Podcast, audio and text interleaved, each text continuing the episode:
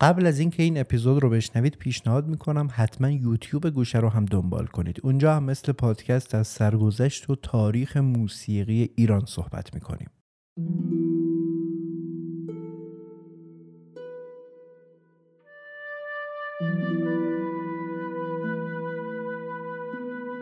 برای رفتن به مدرسه باید هر روز از بازار عبور میکرد.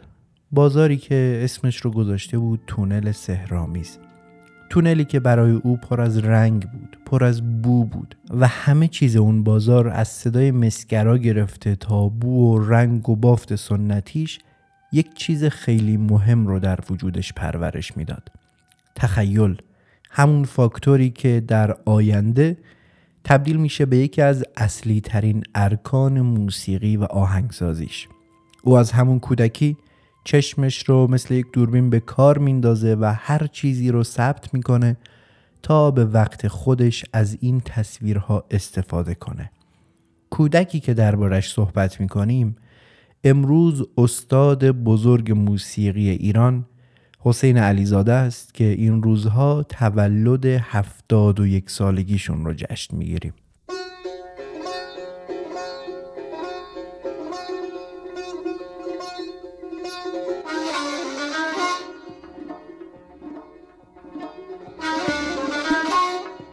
سلام به مخاطبین خوب پادکست گوشه.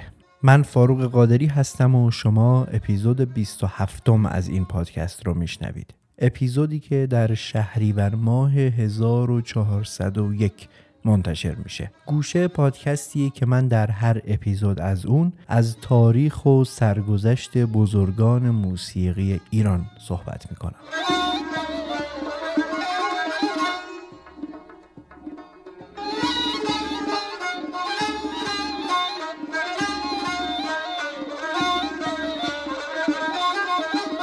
اسپانسر این اپیزود کارگاه تارسازی امین موسویه. آقای موسوی سالهاست که تار میسازه و با وسواس و دقتی که در ساخت تار به کار میبره و زمان چهل روزه‌ای که به ساخت هر ساز اختصاص میده و در کنارش از متریال خوبی که استفاده میکنه من جمله توت کهنه، ساز با کیفیتی رو به دست نوازنده ها و اهل فن میرسونه. تارهایی که کاملا دست سازه. آقای موسوی یعنی سازگر این کارگاه دوره فنی این ساز رو طی کرده و با تجربه‌ای که در کارش کسب کرده تونسته سال نود و چهار نشان ملی مرغوبیت آثار هنری رو هم دریافت کنه. برای آشنایی بیشتر با سازهاشون و همچنین سفارش ساز میتونید سری بزنید به صفحه اینستاگرامشون که لینکش توی توضیحات پادکست هست.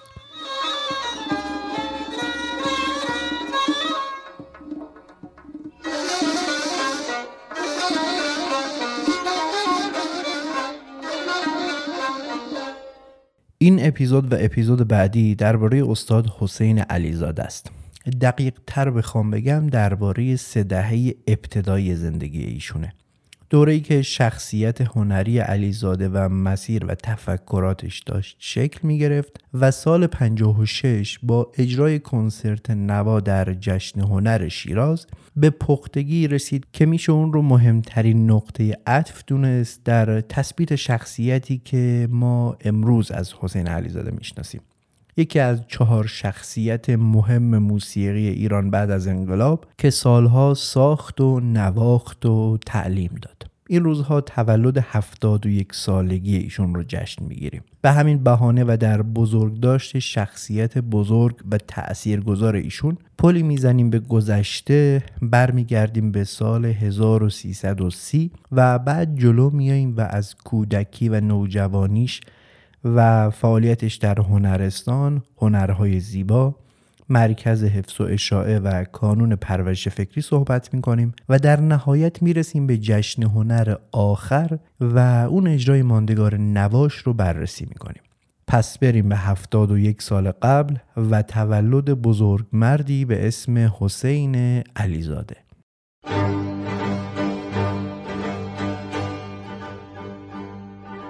فلایتیو یک استارتاپ گردشگریه که در حال حاضر بزرگترین ارائه دهنده پرواز خارجی در کشور هم محسوب میشه. فلایتیو فعالیت خودش رو از سال نود و چهار شروع کرده، اما پیشینش برمیگرده به سال چهل و پنج و آژانس مسافرتی دورپرواز. اما فلایتیو به طور مشخص چی کار میکنه؟ فلایتیو سامانه برای رزرو هر نوعی از سفر. اگه دوست دارید به پاریس سفر کنید، بلیت و هتل خارجی خودتون رو از فلایتیو بگیرید. یا اگه دوست دارید سفر خارجی برید و مثلا یه سر به کیش بزنید، فلایتیو برای شما خدمات قطار، هتل و پرواز داخلی آماده کرده. اگه تا پایان شهریور از فلایتیو پرواز خریداری کنید، یک کد تخفیف سه درصدی برای شما در نظر گرفتن که بدون محدودیت ظرفیت برای رزرو هتل میتونید اقدام کنید. فلایتیو در کنار ارائه خدمات سفر به دنبال رشد و پیشرفت شخصی مسافرانش هم هست. با شعار دنیات رو کشف کن، فلایتیو معتقده که سفر فقط یک جابجایی بین مبدأ و مقصد نیست و سفر فرصتی برای خودشناسی. سفر فرصتی برای شناختن مرزهای تازه و آدمهای تازه. فلایتیو مسافران و کاربرهای خودش رو ترغیب میکنه که نگاهی عمیق‌تر به سفر و شخصیت سفر داشته باشن. نگاهی که به رشد همه ما کمک میکنه. اسپانسر این اپیزود فلایتیو.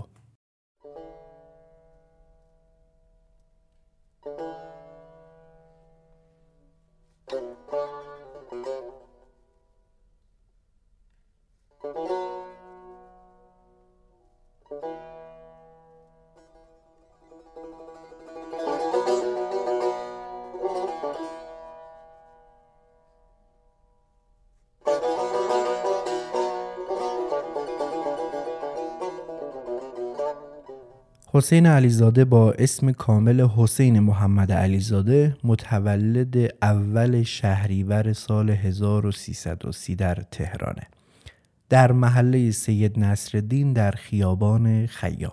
پدر آذری بود و تبریزی و مادر هم اهل عراق بود. پدر خیاط بود و سخت کار میکرد. علیزاده پدرش رو یک هنرمند توصیف میکنه، خیاطی که کارش رو مثل یک هنرمند انجام میداد و عاشق کارش بود. پدری که ظهرها که خسته از سر کار برمیگشت، گوشش رو به رادیو میچسبوند تا موسیقی مورد علاقش رو بشنوه. بچه‌ها تابستون پیش پدر میرفتن تا توی مغازش کار کنن. علیزاده وقتی از اون دوران صحبت میکنه، میخنده و میگه من با اینکه یه سری کارهای سبک رو یاد گرفتم، مثل کهن دوزی و اینها، اما هیچ وقت از یه نظافتچی بالاتر نرفتم. اما اون زمان همه بچه ها تابستون ها کار میکردن و اصلا پوز این کار کردن رو پیش دوستاشون میدادن. من هم یه سال رفتم یه قنادی پادویی کردم. بستن یه قیفی دونه یک قرون بود. کل حقوقی هم که من هر روز میگرفتم یک قرون بود. قروبا که اون پول رو میگرفتم همونو میدادم سابکارم، یه دونه بستنی قیفی میگرفتم و برمیگشتم خونه. علیزاده از خانوادهش میگه و از اینکه چطور محیط اون خونه و خانواده توأم بود با فانتزی و طنز، و میگه اگه به تئاتر هم میرفتم میتونستم آدم موفقی باشم. ما توی بچگی برای مهمونایی که میومدن خونمون تئاتر بازی میکردیم. اما وقت مدرسه که میرسه، حسین علیزاده میره به دبستان حافظ و تحصیلش رو در اون مدرسه شروع میکنه. مدرسه‌ای که برای رفتن بهش باید از بازار رد می شد. بازاری که علیزاده اسم اون رو تونل سحرآمیز گذاشته بود. تونلی که برای او پر از رنگ بود، پر از بو بود و همه چیز اون بازار، از صدای مسگرا گرفته تا بو و رنگ و بافت سنتیش، یک چیز خیلی مهم رو در وجود علیزاده کوچک پرورش میده. تخیل، همون فاکتوری که در آینده تبدیل میشه به یکی از اصلی ترین ارکان موسیقی و آهنگسازیش. اون از همین بچگی چشمش رو مثل یک دوربین به کار میندازه و هر چیزی رو ثبت میکنه تا به وقتش از این تصویرها استفاده کنه. نکته جالب در مورد این دوره دبستان طبع شعر علیزاده است و تعریف میکنه به تقلید از شعرهای قافیه دار، شعرهایی میگفتم که سال بالایی ها اصرار میکردن اون شعرها رو براشون بخونم. اون زمان یک درسی هم بود توی مدارس به اسم سرود که معلم علیزاده استاد بزرگ تار هوشنگ ظریف بود. اما سیزده سالگی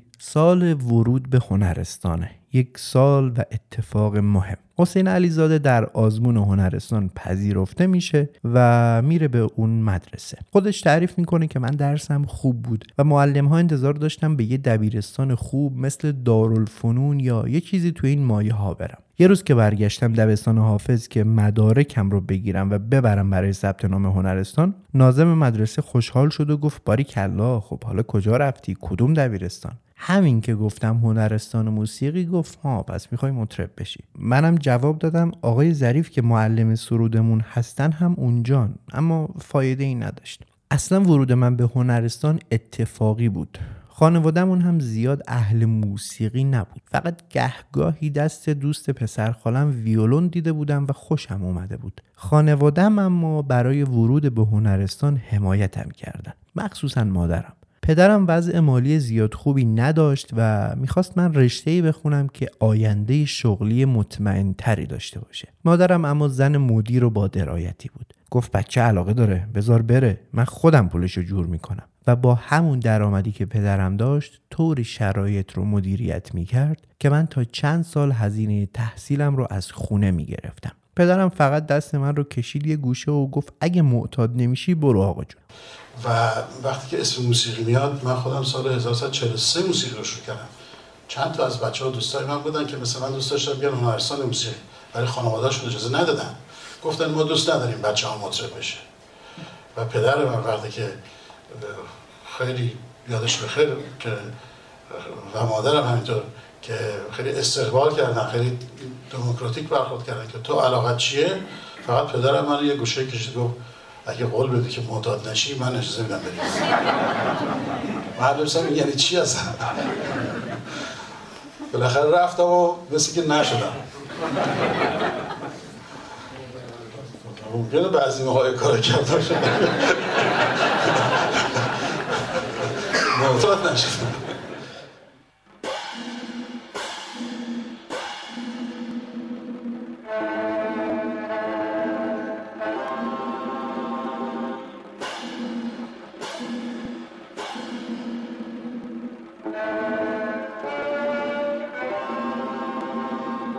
اون زمان که من میخواستم وارد هنرستان شم، آقای حسین دهلوی مدیر هنرستان بود. ازم پرسید که میخوای چه سازی بزنی. منم چون از ویولون خوشم میومد گفتم ویولون. اون دوره دوره ویولون بود، اما ایشون گفت ویولون نه، تار برای تو مناسب تره.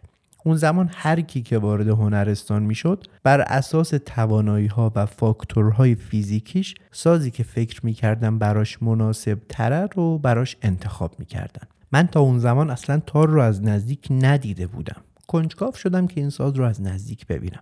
برای اینکه تار رو ببینم و اصلا بدونم چه شکلیه، یه روز برادر بزرگترم من رو برد خیابون شاه آباد. رفتیم یه مغازه‌ای که اسمش یافا بود. سازها یه جای خیلی بلندی آویخته شده بودن که دست من بهشون نمیرسید. برادرم از پشت ویترین تار رو نشونم داد و از اونجایی که من ایستاده بودم شکل خیلی عجیب غریبی داشت. از اون روز به بعد دیگه هر روز گوشم به رادیو بود تا صدای تار رو بشنوم. بالاخره رفتم هنرستان. هنرستان یه جای خیلی قشنگی بود. یه در بزرگی داشت که به خیابون کاخ باز میشد. جلوش هم یه جوی آب بزرگی روان بود. روبروی مدرسه سوئیسی ها توی کوچه لقمان ادهم. ساختمونش هم خونه قدیمی مصدق بود که اجاره داده بودن به هنرستان. ماهی پنج هزار تومان اون موقع هم کرایه میدادن. می رسیدیم تا اواسط ساختمون و دست چپت می شد ساختمون هنرستان. روز اولی که وارد ساختمون شدم و رفتم سر کلاس، معلم سرود دبستانم رو دیدم. آقای ظریف هم همین که منو دید شناخت و گفت که اینجا دیگه مدرسه حافظ نیست که شلوغ بازی در بیاری ها، اینجا هنرستان موسیقیه و اگه دست از پا خطا کنی. و بعد آروم خندید و کلاس رو شروع کرد. آقای ظریف خیلی معلم بزرگی بود و خیلی روی من تأثیر گذاشت. در واقع اولین الگوی هنریم بود.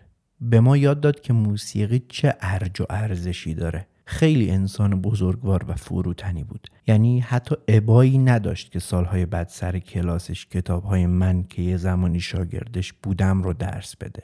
سه سال اول هنرستان دروس پایه و تکنیکی ساز رو با ما کار میکردم و سال سوم روی قطعات وزیری کار میکردیم که بعدش آماده کار روی مطالب تخصصی تر بشیم. از سال سوم به بعد در کنار تکنیک محتوا هم کم کم اهمیت پیدا می‌کرد. تو این دوره، یعنی دوره دوم هنرستان، از سال دهم به بعد من تنبک رو هم پیش آقای اسماعیل کار کردم که خیلی به من توی شناخت ریتم کمک کرد. توی این سال‌ها یه انگیزه خیلی خاصی گرفتم، چون استادا و درس‌ها بزرگتر و بهتر می‌شدن. مثلا توی همین دوره آقای شاهین فرهت معلم تاریخ موسیقی ما بود و تأثیر مثبتی در شناخت من از موسیقی کلاسیک غرب داشت. آقای فرهت خیلی با ما صمیمی بود و حتی زنگای تفریح هم نمی رفت دفتر و می اومد تو حیاط با ما وقت می گذروند.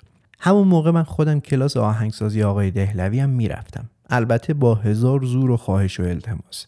این کلاس‌ها باعث شد که من به آقای دهلوی نزدیک‌تر بشم. ساز هم خوب می‌زدم، چون زیاد ساز می‌زدم. با داریوش طلایی می‌شستیم روزی ده ساعت تار می‌زدیم. قطعات وزیری رو که می‌زدیم تکنیکمون خیلی می‌رفت بالا. همین باعث شد که توی همون دوره هنرستان که فقط شانزده هفده سالم بود، آقای دهلوی منو ببره به ارکستر خودش. اون زمان آقای دهلوی سرپرست ارکستر رودکی بود که با اون ارکستر کارهای خودش و سبا و وزیری را اجرا می‌کرد. بعد هم من رو به وزارت فرهنگ و هنر معرفی کرد و اونجا هم همزمان کار میکردم. سال چهارم هنرستان من رسما از سه جا حقوق میگرفتم و دیگه نیازی نبود از خانواده پول بگیرم. از ارکستر رودکی، از فرهنگ و هنر و از نوت‌هایی که مینوشتم. چون خطم خوش بود و اون دوره که نوت‌ها رو دستی مینوشتم، من هم از این راه یه درآمدی برای خودم دست و پا کرده بودم. هنوز شیرینی اولین حقوقم رو یادمه که چطور با عجله دویدم خونه. همشو خرج کردم. همشو داده بودم لباس و پارچه و وسایل برای مادر و خواهرم. خیلی مدیون مادرم بودم، چون اگه اون نبود من نمیتونستم برم هنرستان.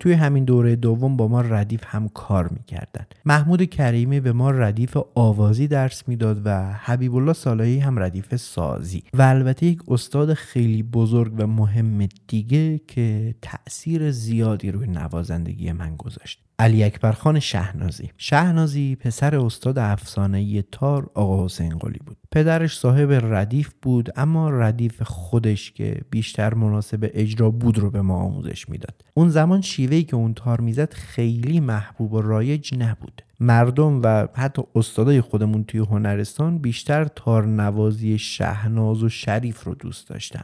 من نمره سازم هیچ وقت کمتر از نوزده و بیست نمیشد، اما یادم وقتی که میخواستم آزمون نهایی هنرستان رو بدم، وقتی به شیوه شهنازی ساز زدم، یکی از اعضای جوری عصبی شد که این چه سازیه میزنی؟ شهنازی خودش اعصابش خورده که اینطوری ساز میزنه، برو ساز شریفو گوش کن، یاد بگیر مثل اون باحال ساز بزنی. اما شهنازی هیچ اخم و تخم و دعوایی توی تدریسش نبود، اتفاقا برعکس خیلی با ما مهربون بود و همیشه ما رو بابا جان صدا میکرد. شهنازی معلم ثابت هنرستان نبود، در واقع هنرستان بهش نیاز داشت. با اینکه اون دوره سبک تغزلی شهناز و شریف رایج‌تر و محبوب‌تر بود، اما اینها که نوازنده آکادمیک نبودن، که بیشتر کنسرتیست بودن و سازشون برای محفل و مجلس و اجرا توی رادیو مناسب بود، در حالی که شهنازی سالها بود اصلا رادیو نمیرفت، اصلا موسیقی رایج اون دوره رادیو رو نمیپسندید. فقط هفته دو روز میومد هنرستان. اساساً هم آدم دور از جمعی بود، حتی دفتر هم به ندرت میرفت. ساختمون هنرستان دو تا در داشت. شهنازی از اون یکی در میومد سر کلاس. گهگاهی میرفت دفتر، یه سلامی میکرد، یه چایی میخورد و بعد میومد بالا سر کلاس. معلمای مدرسه حتی اگه موسیقیش رو هم دوست نداشتن، اما یه احترام ویژه‌ای براش قائل بودن. طوری خرامان خرامان قدم برمی داشت که آدم شیفتش می شد. خیلی زیبا بود همه چیش. آقای دهلوی هم که خودش دعوتش کرده بود خیلی براش احترام قائل بود. گویا شهنازی استاد پدرش هم بوده، علی اکبر خان در کنار درس دادن به ما توی هنرستان شبانه هم درس میداد. هنرستان شبانه محدودیت سنی نداشت و کلی خانم مسن می اومدن پیش شهنازی درس می گرفتن. کسایی که شهنازی رو از دوره جوونیش میشناختن و به عشق خودش می اومدن تار مشق می کردن. ساعتها میشست با حوصله به اینها درس میداد. به ما هم میگفت بابا جان عصر که درستون تموم شد نرید خونه، و من و طلایی رو میفرستاد که بریم به جای خودش ما به اونها درس بدیم. خب این خیلی به من اعتماد به نفس میداد که استادی مثل شهنازی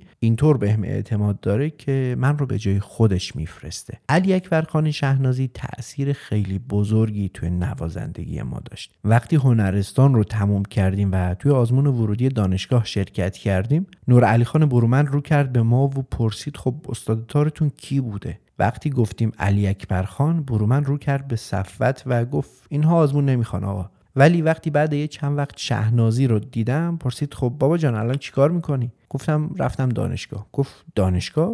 دانشگاه برای چی؟ گفتم خب رفتم دیگه. گفت خب باشه، حالا استادت کیه؟ گفتم برومند. گفت برومند؟ برومند که ساز بلد نیست بزنه.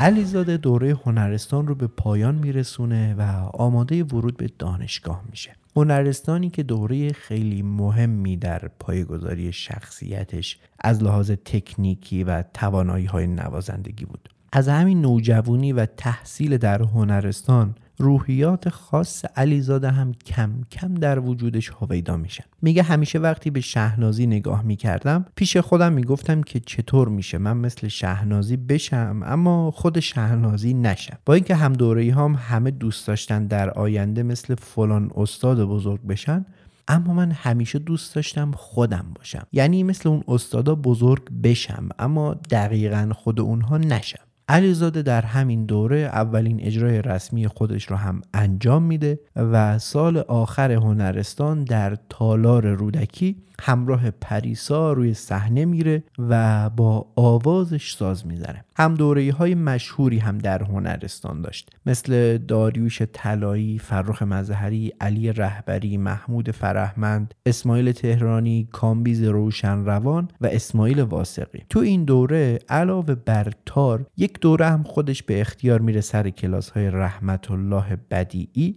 نوازنده گروه پایور، و با قیچک هم آشنا میشه. دانشگاه هم یه محیط کاملا متفاوت بود. بعد از هنرستان، هنرجوها برای ادامه مسیر کاریشون دو تا راه جلوشون بود: یا برن سمت موسیقی های به قول علیزاده لایت و مردم پسند و بازاری، یا برن دانشگاه و موسیقی جدی رو دنبال کنن که البته تعداد دسته دوم خیلی کمتر بود. هنرهای زیبا هم هر سال فقط بیست و پنج نفر ورودی میگرفت. علیزاده میگه تا قبل از ورود به دانشگاه من فکر میکردم دیگه چیزی نیست که ندونم. اصولا هنرستان فقط روی تکنیک و نوازندگیمون کار میکرد. اما وقتی وارد دانشگاه شدیم جامعه توی شرایط خاصی قرار داشت. اوایل دهه پنجاه بود و فعالیت‌های اجتماعی کم کم داشت بیشتر می‌شد. توی اون محیط که از هر طیفی و تفکری درش حضور داشت، ما با آدم‌های بیشتری ارتباط می‌گرفتیم، از علوم انسانی گرفته تا علوم اجتماعی و انواع هنرها. همین باعث می‌شد که تعامل ما با جامعه و با باقی رشته‌ها بیشتر بشه. توی همون دوره استادی هم داشتیم به اسم آقای آریانپور که با لطفی میرفتیم سر کلاسش میشستیم. به ما درس جامعه شناسی میداد. اون دوره هنوز دوره عالی هنرستان افتتاح نشده بود. شاید اگه یه سال زودتر افتتاح میشد ما به جای دانشگاه میرفتیم اونجا. اما خب هنرستان برعکس دانشگاه فقط روی بخش موسیقای ما کار میکرد، بدون هیچ وجه اجتماعی.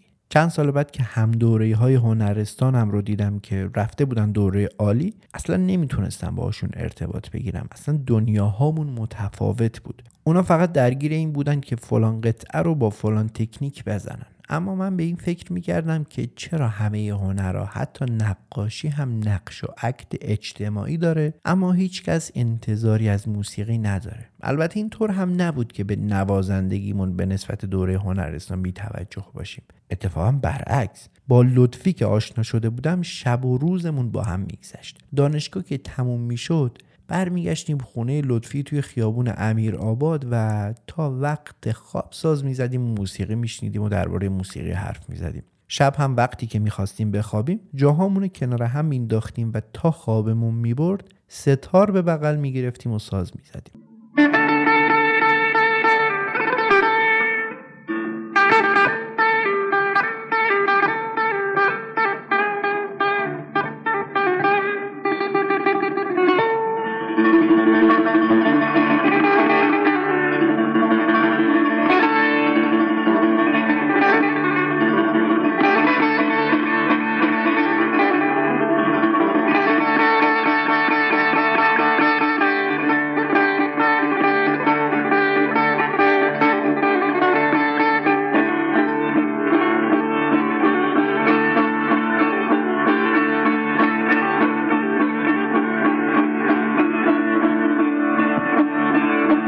توی همین دوره علیزاده به جایی دعوت میشه که به گفته خودش مثل یک ظرف پر از عسل بود که براش باز کرده بودن.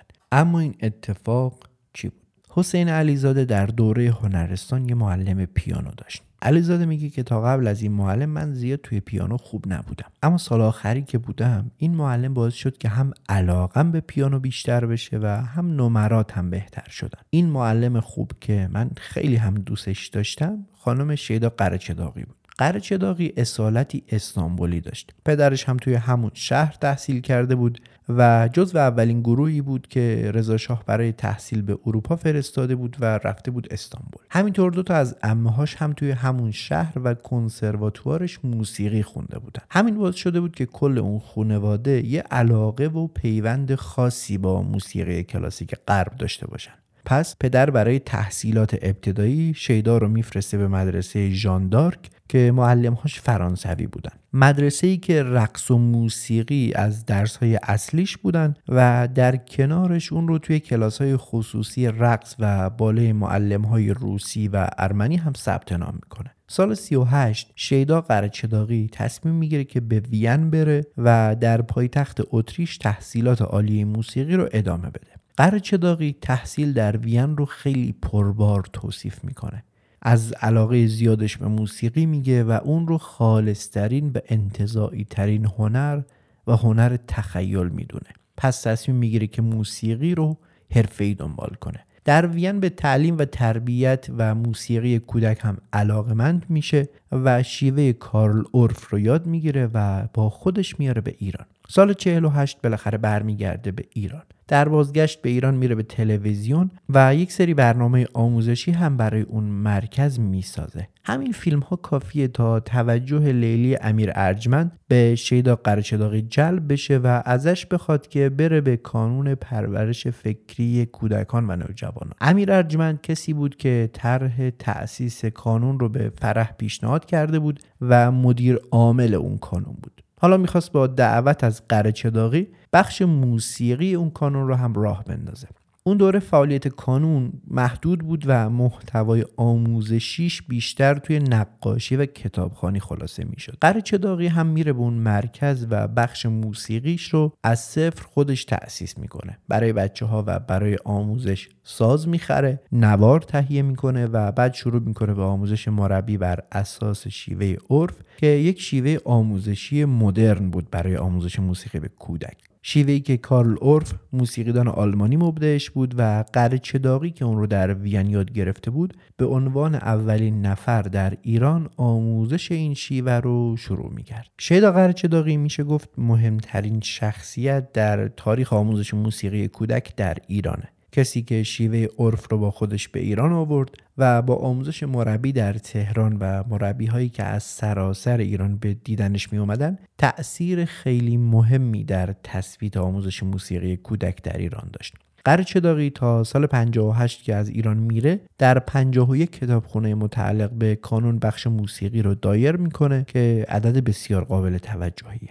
در کنار اینها خودش شروع میکنه به آهنگسازی برای بچه ها و علاوه بر اون موسیقی چهل فیلم و انیمیشن رو هم میسازه که از بین اونها میشه به کلاغ و رگبار بهرام بیضایی، شطرنج باد محمد رضا اصلانی و انتخاب موسیقی دایجان ناپلئون اشاره کرد. قرهچهداغی وقتی که سال چهل و هشت به ایران برمیگرده به هنرستان موسیقی هم دعوت میشه تا در اونجا هم درس بده. بعد از دعوت به کانون قرهچهداغی دنبال مربی برای آموزش دادن میگرده. بعد از دعوت به کانون قرهچهداغی دنبال مربی میگرده که بهشون آموزش بده. پس از برادرای کامکار و حسین علیزاده دعوت میکنه و اونها که قبلا هم شاگرد خودش بودن میرن به کانون و زیر نظر اون آموزش میبینن. گفتیم که علیزاده همزمان عضو چهار مرکز بود: فرهنگ و هنر، دانشگاه، مرکز حفظ و اشاعه و کانون پرورش فکری.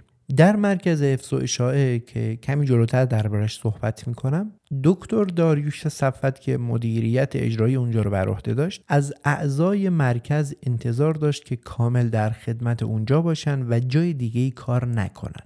اما علیزاده دنبال نوآوری بود، دنبال جایی بود که بتونه با خیال راحت کار کنه و کسی مانعش نشه، جایی که کارش رو اونطوری که خودش دوست داره انجام بده قبول کنن. کانون این فرصت و امکان رو براش فراهم میکرد و بهانه‌ای شد تا با خیال راحت دست به تجربه‌های نو بزنه. پس بدون توجه به حرف صفوت فعالیت مستمرش در کانون رو ادامه میده. دلیل این علاقه زیادش به کانون هم یکی خود خانم شیدا قرهچهداغی بود. علیزاده از علاقهش به معلمش میگه و خودش رو مدیون اون میدونه. میگه قرهچهداغی خیلی به من کمک کرد که خودم رو بروز بدم و اعتماد به نفس زیادی تو من به وجود آورد. دلیل دوم هم بچه ها بودن. علیزاده شاگردهای خیلی خیلی زیادی توی کانون داشت که خیلی هم دوستش داشتن. شاگردها و همکارهاش توی کانون تعریف میکنند که وقتی کلاس باقی مربی‌ها تموم میشد بچه‌ها زود متفرق میشدن، اما وقتی کلاس علیزاده تموم میشد تا یکی دو ساعت دور شلوغ بود و بچه‌ها باهاش حرف میزدن. بچه‌هایی که گاهی فقط چهار پنج سال از علیزاده نوزده بیست سال کوچیک‌تر بودن. خودش تعریف میکنه که درسته که کانون به ما یک حقوقی برای کار در اون مرکز میداد، اما اون حقوق فقط بهانه بود. ما خیلی بیشتر از اینها برای کانون وقت و انرژی و توان میذاشتیم، چون از بچه ها و محیط انرژی می گرفتیم. اون محیط پر از شور و شوق بود. من، احمد رضا احمدی، عباس کیارستمی، عباس پرویزی، پرویز کلانتری و خیلی های دیگه که توی اون محیط بودن همه با عشق کار میکردیم. عشق و شوقی که از خود بچه ها می گرفت. اوایل فقط به بچه ها درس می دادم، اما بعد از یه مدت مربی هم تربیت می کردم. من اون زمان تو سه تا نقطه کانون کار می کردم: وحیدیه نظام آباد، فخرآباد، دروازه شمرون و کرج. همه آهنگ هایی که برای بچه ها می ساختم توی فاصله همین رفت و آمدهای بین این کتابخونه ها ساخته می شدن. شور و شوق این بچه ها به من خوراک روحی خیلی خوبی می داد. انگار که این بچه ها گرسنه بودن و باید هر هفته بهشون غذا می دادی. اصلا نوت کپی شده از من قبول نمی کردن. انتظار داشتن هر هفته براشون آهنگ جدید بسازم و این کار و ارتباط دو طرفه بود. یادم یه بار رفتم سفر و وقتی برگشتم دیدم بچه ها با لباسه تمیز و مرتب به صف ایستادن. پرسیدم چی شده؟ گفتم ما یه آهنگی برای شما ساختیم و میخواییم براتون اجرا کنیم. اصلا باورم نمیشد توی این مدت کوتاه تلاش هم نتیجه داده و چیزی که من از جامعه گرفته بودم رو اونها اینطور به هم برمیگردونن. خاطره اون روز کتابخونه فخرآور رو هیچ وقت فراموش نمیکنم. هنوز هم یادآوریش برام لذت بخشه. کانون خیلی باعث رشد من شد و این تلاقی و تضاد دو مرکز فانتزی های خیلی جالبی در هر دو موسیقی برام به وجود می آورد. همیشه به شوخی می گفتم من تو مرکز موسیقی پیرمردار کار می کنم و توی کانون موسیقی بچه ها. کانون اولین جایی بود که من دست به آهنگسازی زدم. علیزاده آهنگ هایی که برای بچه های کانون می ساخت رو سال پنجاه و چهار از طریق انتشارات کانون منتشر می کنه. این مجموعه که به اسم آوازهای کودکان منتشر میشد رو خود بچه‌های کانون و شاگردهای علیزاده اجرا کرده بودند. بچه‌های هشت تا دوازده ساله.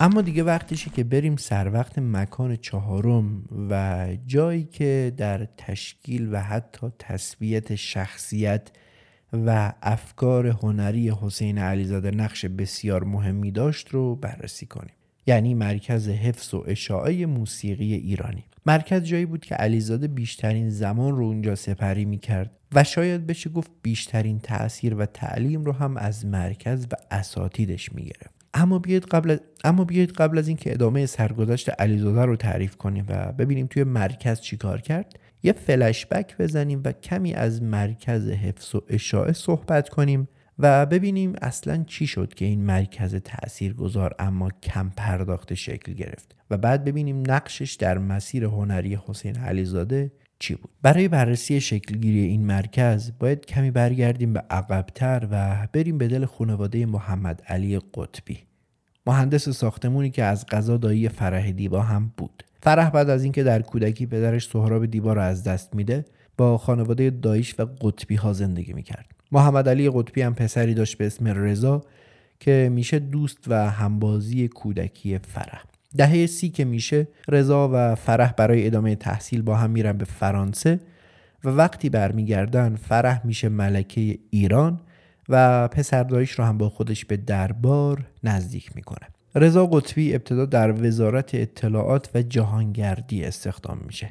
قطبی که تحصیلات ابتداییش رو در مدرسه ایتالیایی ها و دبیرستان رو در مدرسه فرانسوی ها گذرانده بود، در فرانسه در دانشگاه پلیتکنیک پاریس برق میخونه و در بازگشت به ایران کرسی استادی دانشگاه صنعتی آریامهر، صنعتی شریف فعلی، رو به دست میاره. در این درباره حول و حوش دهه چهل شمسی صحبت می‌کنیم. دهه چهل در ایران دهه تغییرات گسترده بود. ایران داشت از جامعه سنتی و مذهبی که بود فاصله می‌گرفت و به سمت مدرن شدن جلو می‌رفت. جریانات روشنفکری هم در این دهه قوت بیشتری گرفته بودند و شعرا و نویسنده‌ها و متفکرین این دوره به صورت مستقل در حال یک سری فعالیت‌های فکری و اجتماعی بودند و مثلا سال چهل و هفت کانون نویسندگان رو به وجود میارن. در کنار اینها حاکمیت هم بیکار نمیمونه. فرح با پیش زمینه تحصیلی که در فرانسه داشت و علایق شخصیش به فرهنگ و هنر، یکی از چهار بخش اصلی دفترش یعنی دفتر مخصوص فرح پهلوی رو به فرهنگ و هنر اختصاص میده. این بخش در طول فعالیت دو دهه‌ایش جریانات و مکانهای فرهنگی زیادی رو به وجود آورد که تالار رودکی، سازمان فولکلور ایران، تئاتر شهر، انجمن فیلارمونیک و دو مرکز و حرکت مهم و اثرگذار کانون پرورش فکری کودکان و نوجوانان و جشن هنر شیراز فقط قسمتی از فعالیت‌هاش بود. تو این سال‌ها اما پسردایی فرح یعنی رضا قطبی هم بیکار نشسته بود و در طول فعالیتش در وزارت اطلاعات و جهانگردی روی یک طرح عظیم کار میکرد. طراحی و تأسیس اولین مرکز رادیو تلویزیون ملی ایران. به طور رسمی رادیو در سال هزار و سیصد و نوزده و تلویزیون هم در سال هزار و سیصد و سی و هفت در ایران تأسیس شدند. اما این واحد تلویزیونی خیلی محدود بود. فقط برای تهران بود و روزانه فقط پنج ساعت برنامه پخش می‌کرد. سال چهل و شش رضا قطبی که بیست و هشت سال بیشتر نداشت، طرحش رو میبره به مجلس شورای ملی.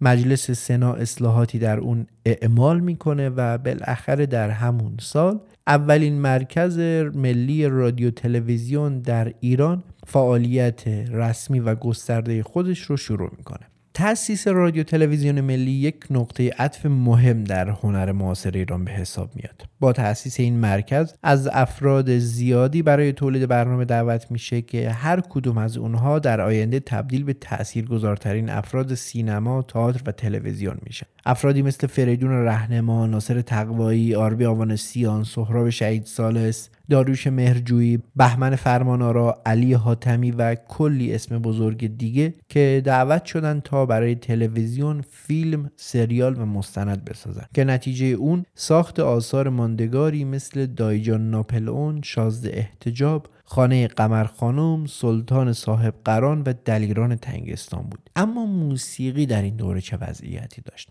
از سال سی و شش تا چهل و پنج که داوود پیرنیا در رادیو حضور داشت و برنامه گلها تولید و پخش میشد، با حضور بزرگانی مثل صبا، محجوبی، بنان، معروفی، خالقی و دیگران، برنامه‌های موسیقی رادیو در یک سطح کیفی بالایی تولید میشد.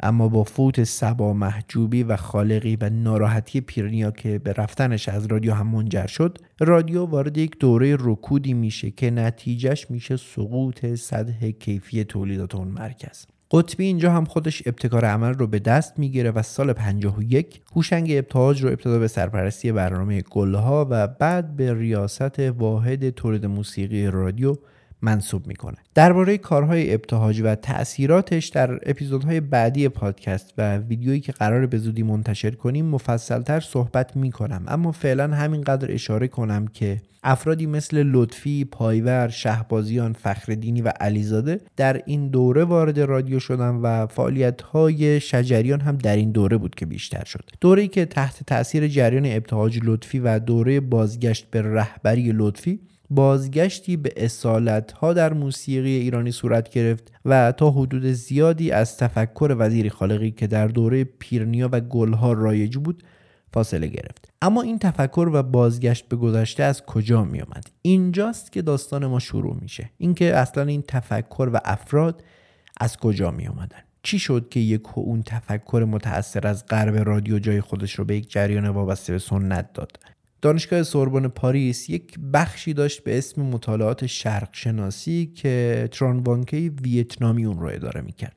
وقتی این واحد درست شد، وزارت فرهنگ و هنر ایران بودجه‌ای در اختیار اونها قرار میده تا بخش فرهنگی رو هم در محیط خودشون در فرانسه بسازن و معرفی کنن. دقت کردید؟ فرانسه، کشوری که در دو سده اخیر همیشه در فرهنگ و هنر ایران تأثیرگذار بوده. از مدرسه دارالفنون و ورود موسیو و لومر و مدرسه موزیک گرفته تا اعزام دانشجو و دانش آموز به فرانسه و حتی تأسیس مدرسه فرانسوی ها در تهران.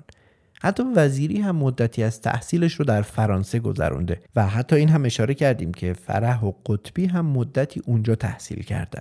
خلاصه با بودجه فرهنگ و هنر ایران، واحد بخش موسیقی ایرانی در فرهنگ شرق هم در فرانسه تشکیل میشه. این واحد برای فعالیت به کسی احتیاج داشت که در خاک فرانسه اروپایی‌ها رو با فرهنگ و موسیقی ایرانی آشنا کنه. داریوش صفوت که نوازنده ستار و سنتور بود و سابقاً شاگرد صبا هم بود، برای این کار انتخاب میشه و برای یک دوره شش ماهه میره به فرانسه. اما سه سال اونجا موندگار میشه که نتیجهش میشه تألیف کتاب موسیقی ملی ایران. در تألیف این کتاب خانم نلی کارن که به عرفان و موسیقی شرقی هم علاقه داشت، صفوت رو همراهی میکرد. صفوت بعد از انتشار این کتاب برمیگرده به ایران و چون بورسیه فرهنگ و هنر بود و از طریق اون وزارتخانه به فرانسه رفته بود، گزارش‌هاش رو به اونها ارائه میده. در کنار این گزارش عمل کرده سه ساله، صفوت یک طرحی هم ارائه میده مبنی بر تشکیل یک مرکز مطالعاتی پیرامون موسیقی سنتی ایرانی. اما وزارت فرهنگ و هنر این طرحش رو رد میکنه که محمد رضا لطفی دلیل اون رو حاکمیت تفکر وزیری و مینباشیان بر اون وزارتخانه میدونه، چون اینها جریاناتی بودن که از غرب تأثیر گرفته بودن، اما صفوت میخواست به ردیف و موسیقی دوره قاجار که اونها مرتجع میدونستنش برگرده. صفوت هم باز برمیگرده به فرانسه و دو سال دیگه هم اونجا میمونه. در اون دو سال تحصیلات دانشگاهیش در حقوق رو تموم میکنه و مدرک دکترای خودش در حقوق بین الملل رو دریافت میکنه. در بازگشت دوبارش به ایران اما از در دیگه ای وارد میشه. دفتر مخصوص فرح پهلوی که قبلتر دربارش گفتیم ارتباط نزدیکی با فرانسه داشت و صفوت از طریق این دفتر به رادیو تلویزیون میره و طرحش رو به شخص رئیس رادیو تلویزیون ملی یعنی رضا قطبی ارائه میکنه. قطبی از طرح صفوت استقبال میکنه و صفوت مرکز حفظ و اشاعه ایرانی رو با این اهداف تأسیس میکنه. مرکزی برای مطالعات موسیقی ایرانی با ارزش‌ها و سازهای ایرانی و در محوریت موسیقی دستگاهی و ردیف و با هدف پژوهش در آثار گذشتگان.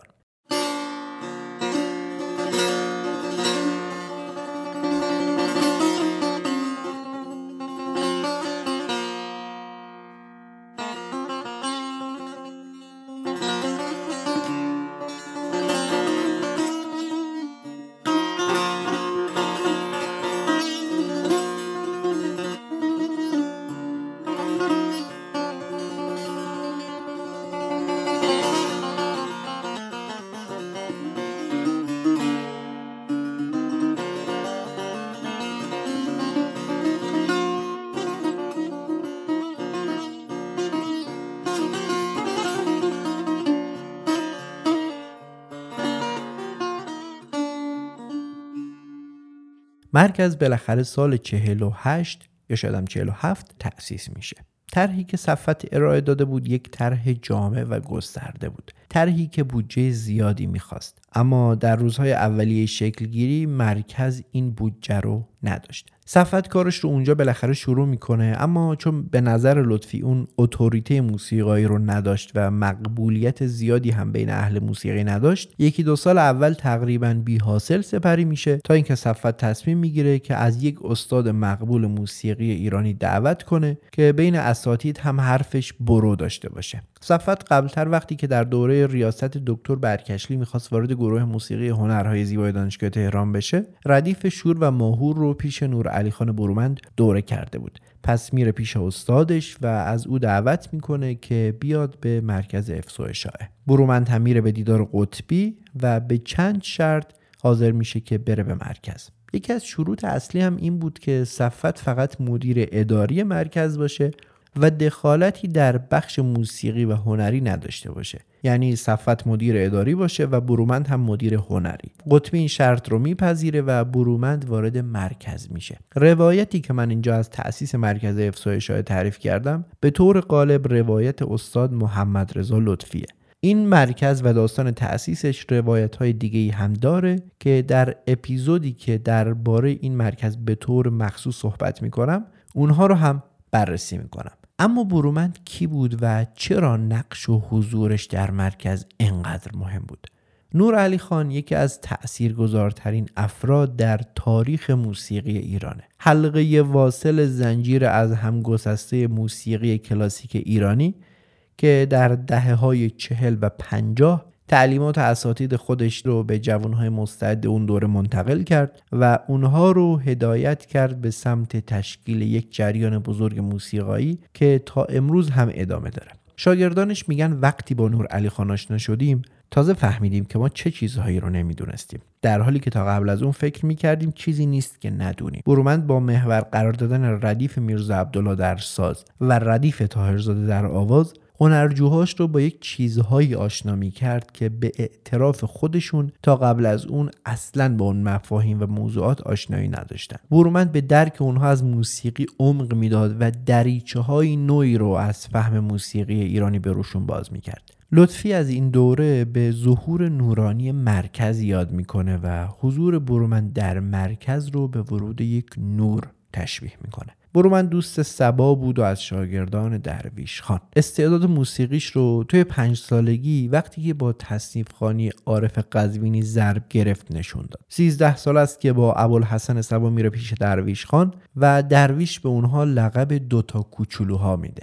سه سال بعد پدرش اون رو میفرسته به برلین تا درسش رو اونجا ادامه بده. اونجا با یک خانواده آلمانی زندگی میکنه و همونجا دو سال هم میره به کلاس پیانو و با موسیقی غربی هم آشنا میشه. بعد برمیگرده به ایران و چون استادش درویش خان فوت کرده میره پیش موسی خان معروفی. معروفی ردیف رو از طریق نوت بهش درس میداد، اما برومند با این کار مخالف بود. باز برمیگرده به اروپا، اما این بار یک حادثه باعث میشه که دیگه نتونه تحصیلاتش در پزشکی رو تموم کنه و برمیگرده به ایران. و وقتی هم که به ایران برمیگرده هم بیناییش رو از دست داده و هم پدرش رو. پس بیشتر از قبل به موسیقی نزدیک میشه و موسیقی رو تنها محرم و همدم خودش در اون سالها میدونه.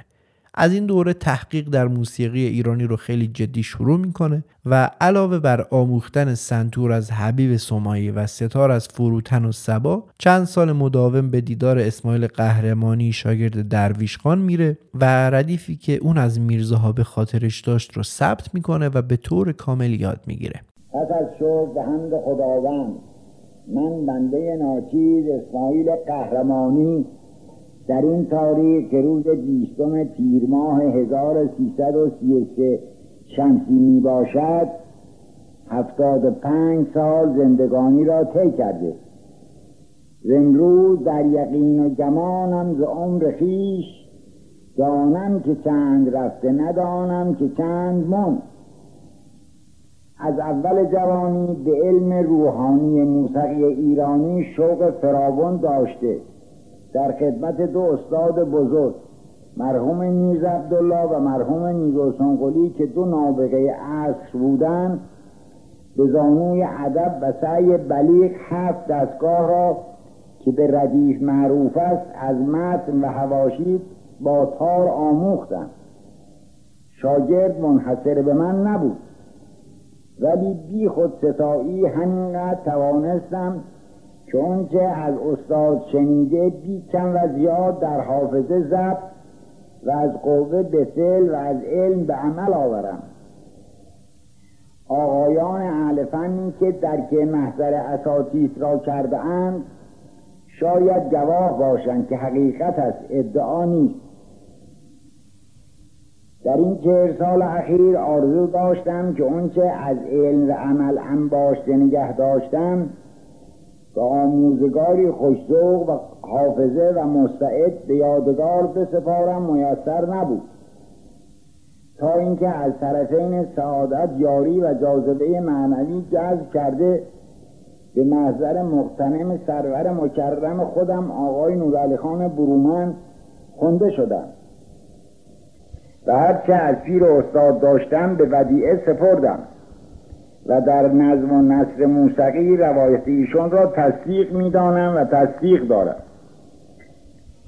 هرچه قبلا در آلات مختلف موسیقی نزد مرحوم غلام حسین خان درویش و مرحوم حبیب سمایی از تار و ستا و سنتور ضرب زحمت فراوان کشیده ماهر و کامل بودن، این بی‌مقدار نیست. هر آنچه داشتم در طبق اخلاص گذاشتم و می توانم عرض کنم امروز استادی جوان و در فنون موسیقی درختی برومندم. برومند باد آن همایون درخت. Thank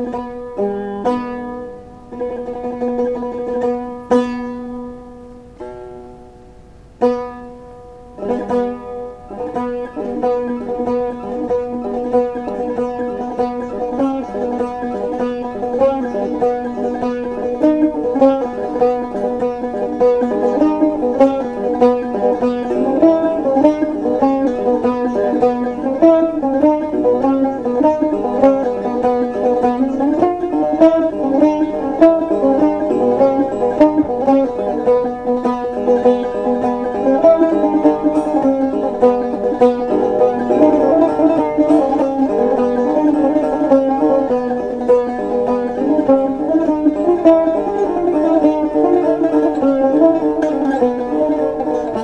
بعد از مدتی برونو نتل اون رو به دانشگاه ایلینوی آمریکا دعوت میکنه و برومند در یک دوره یک ماهه آمریکایی ها رو با موسیقی دستگاهی ایران آشنا میکنه و قسمتی از ردیف رو هم اونجا ضبط میکنه. سال چهل و چهار وقتی که مهدی برکشلی میخواست گروه موسیقی دانشکده هنرهای زیبا رو راه بندازه، از برومندی که حتی مدرک موسیقایی هم نداشت دعوت میکنه که در دانشگاه ردیف درس بده. اون دوره رایج بوده که کسایی که حتی مدرک هم نداشتن در هنرهای زیبا درس بدن، افرادی که مقام استادی اونها تثبیت شده بود. بعدن هم بهاری و شجریان بدون مدرک اونجا تدریس میکردن. گفتیم که صفوت هم برای تدریس در دانشگاه شور و ماهور رو از برومند یاد گرفته بود و دو سال اول این دو دستگاه رو به دانشجوهای تازه وارد درس میداد و دانشجوهای سال سوم و چهارم هم ردیفشون رو به شکل شفاهی از برومند درس میگرفتن. اما لطفی میگه که صفوت از روی نوت به ما درس میداد.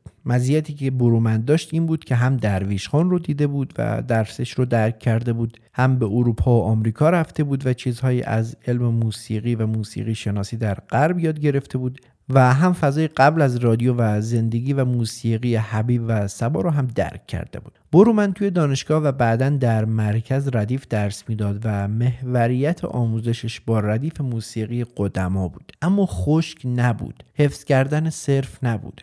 مغز ردیف رو به شاگردهاش آموزش میداد، ردیف رو تحلیل میکرد، نه اینکه فقط اون رو به اونها بحفظونه. برومند معتقد بود که نوت کردن ردیف اشتباهه، چون این موسیقی یک موسیقی سیاله و ردیف فقط مثالهایی از موسیقی ایرانیه که هنرمند باید مغز و محتواش رو درک کنه و از اون استفاده کنه، نه اینکه اون رو مثل کتاب آسمانی حفظ و ازبر کنه. چون موسیقی ایرانی یک سری ظرایف و حالاتی داره که نمیشه اونها رو با خط و کتابت منتقل کرد. هنرجو باید مدام با استادش دمخور باشه و هر روز نکته‌ای و حالتی از استادش یاد بگیره. به هر ترتیب برومند در مرکز مستقر میشه و با صفوت کم کم به فکر عضوگیری میافتن. مجید کیانی نوازنده سنتور اولین کسیه که وارد اون مرکز میشه.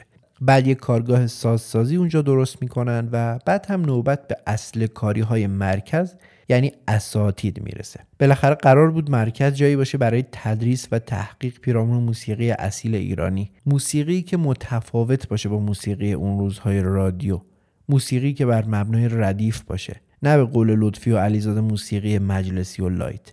قرار بود مرکز یک رنسانسی در موسیقی ایرانی ایجاد کنه. برای این کار باید از اساتید اون جنس موسیقی هم دعوت میشد. حضور برومند خودش ضامن این بود که این اساتید حتما میان به مرکز. محمود کریمی از اولین اساتیدی بود که وارد اونجا میشد. کریمی استاد آواز بود و شاگرد دوامی و پریسا هم شاگرد اون بود.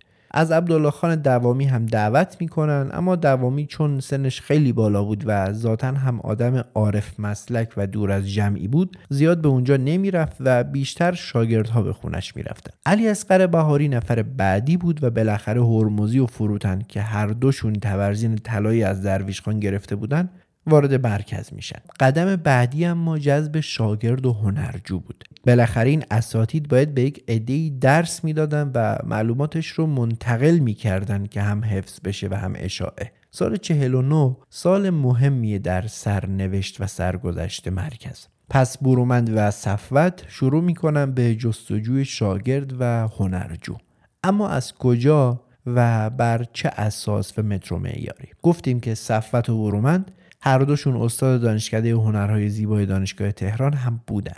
پس اونها قرار رو بر این میذارن که از بین دانشجوهای دوره لیسانسشون یک عده‌ای رو انتخاب کنن و بیارن به مرکز. در انتخاب این افراد و معیارهاشون هم به شدت حساس و سختگیر بودن. این افراد اول باید علاقه خاصی به اون جنس موسیقی که توی مرکز جریان داشت داشتن و از لحاظ اخلاقی هم به نظر اونها سالم می بودن. مثلا اهل مهمانی‌های رایج در اون دوره یا اعتیاد نمی بودن. علیزاده میگه ما تو اون دوره حتی سیگار هم نمی کشیدیم. بالاخره پانزده نفر در طول دو سال انتخاب میشن و میان به مرکز. افرادی که در آینده تأثیرگذارترین موزیسین‌های دوره خودشون میشن. اینجا بالاخره شخصیت اصلی داستان ما هم وارد مرکز میشه. بیایید فعلا همینجا یک توقفی داشته باشیم و در اپیزود بعدی که چند روز بعد از این اپیزود منتشر میشه باز برگردیم و از ادامه سرگذشت حسین علیزاده و کنسرت نواش صحبت کنیم.